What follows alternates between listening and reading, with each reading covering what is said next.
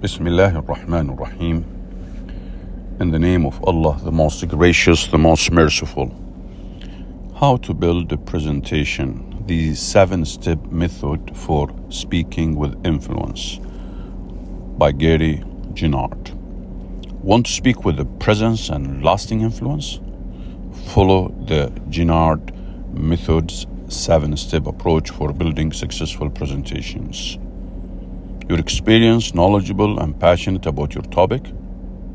Just as important, you're committed to giving listeners something that will help change their lives. But do you know how to move an audience enough to make that happen? However, much information you possess, it won't resonate with audiences unless uh, they perceive you as a leader they can trust and follow.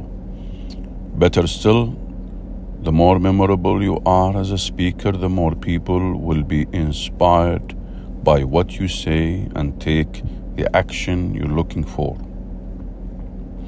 Seven steps to building a great presentation every time.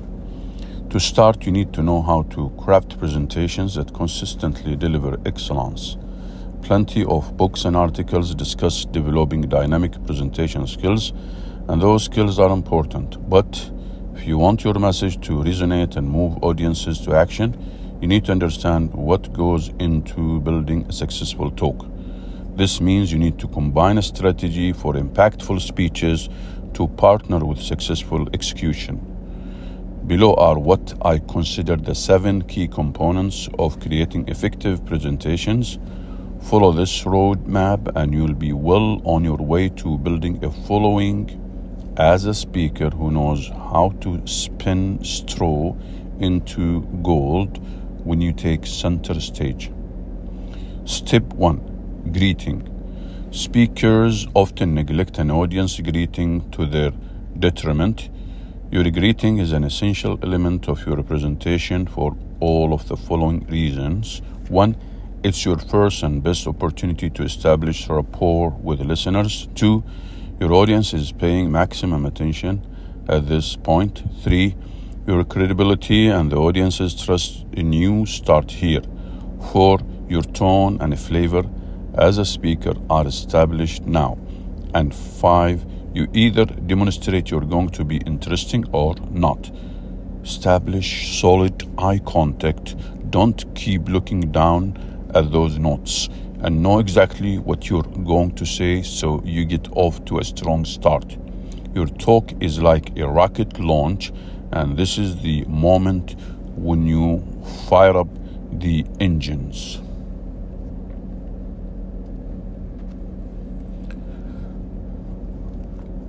Step 2 The Grabber. You need to compel your audience's attention at the start of your actual speech that means avoiding what I call the today I'm going to talk about syndrome.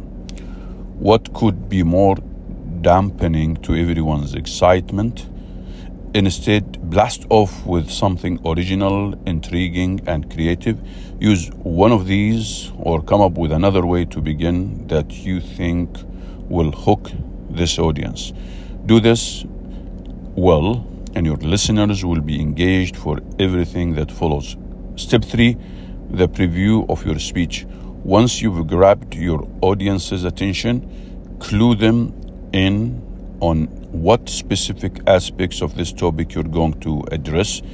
Ever listen to a speaker and still be wondering five minutes into the talk what the topic is? Audiences will be much more receptive if they know where you're going with your subject. Following the great Dale Carnegie's advice, tell him what you're going to say, say it. Then tell him what you said. Here is an acronym that might help B L U F, uh, bluff, B L U F, bluff, or bottom line up front. Bottom line up front. Step three the preview of your speech. Once you've grabbed your audience's attention, clue them in on a specific. I've finished that already.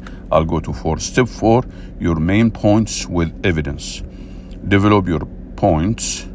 develop your points logically, backing up each one with evidence. Otherwise, it's all just your opinion. Why should why should your listeners believe you over the next person? Evidence can take many forms: expert opinion, personal anecdote, statistic, story, client testimonial, client testimonial, report, uh, experimental data or data, photographic evidence. The list is as long as what's credible and supportive for your talk. And don't forget transitions.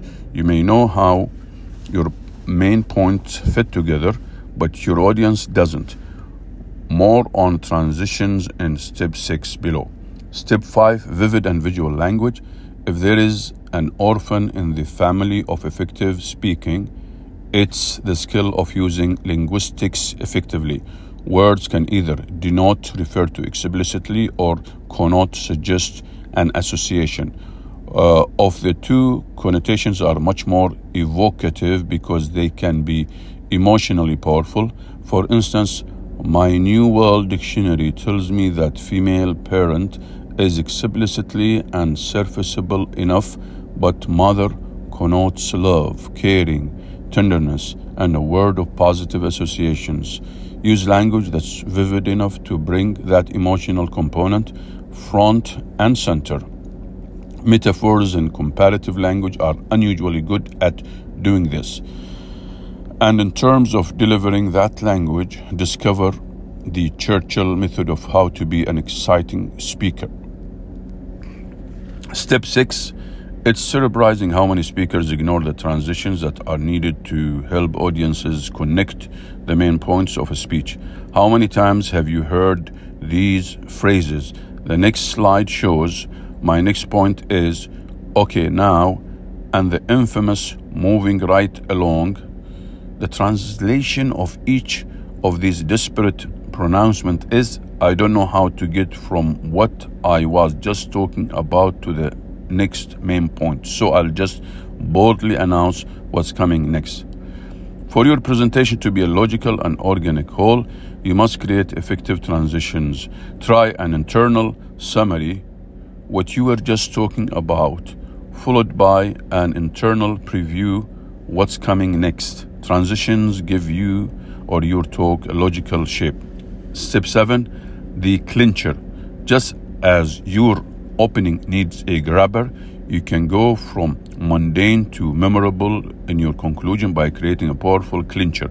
Remember, your closing is an invaluable opportunity to aid uh, retention, and so you need to do more than just recap your key points. Make your ending sticky. Whatever you say at this critical time must continue to resonate with your listeners long after you finish speaking. Ask yourself, always keeping in mind your audience and the situation, what can I say that will help keep my message in the minds of my audience mem- members? In the minds of my audience members. Keep these seven steps in mind and you'll consistently and you'll consistently create presentations that lead audiences where you want them to go. You have great power as a speaker to motivate, inspire, and activate listeners. Give them a well developed talk that taps into the way audiences learn and respond is one of the uh, secrets and respond again giving them a well developed talk that taps into the way audiences learn and respond is one of the secrets to establishing that kind of influence. This article was originally published in 2013 it is updated from time to time. Alhamdulillah praise be to allah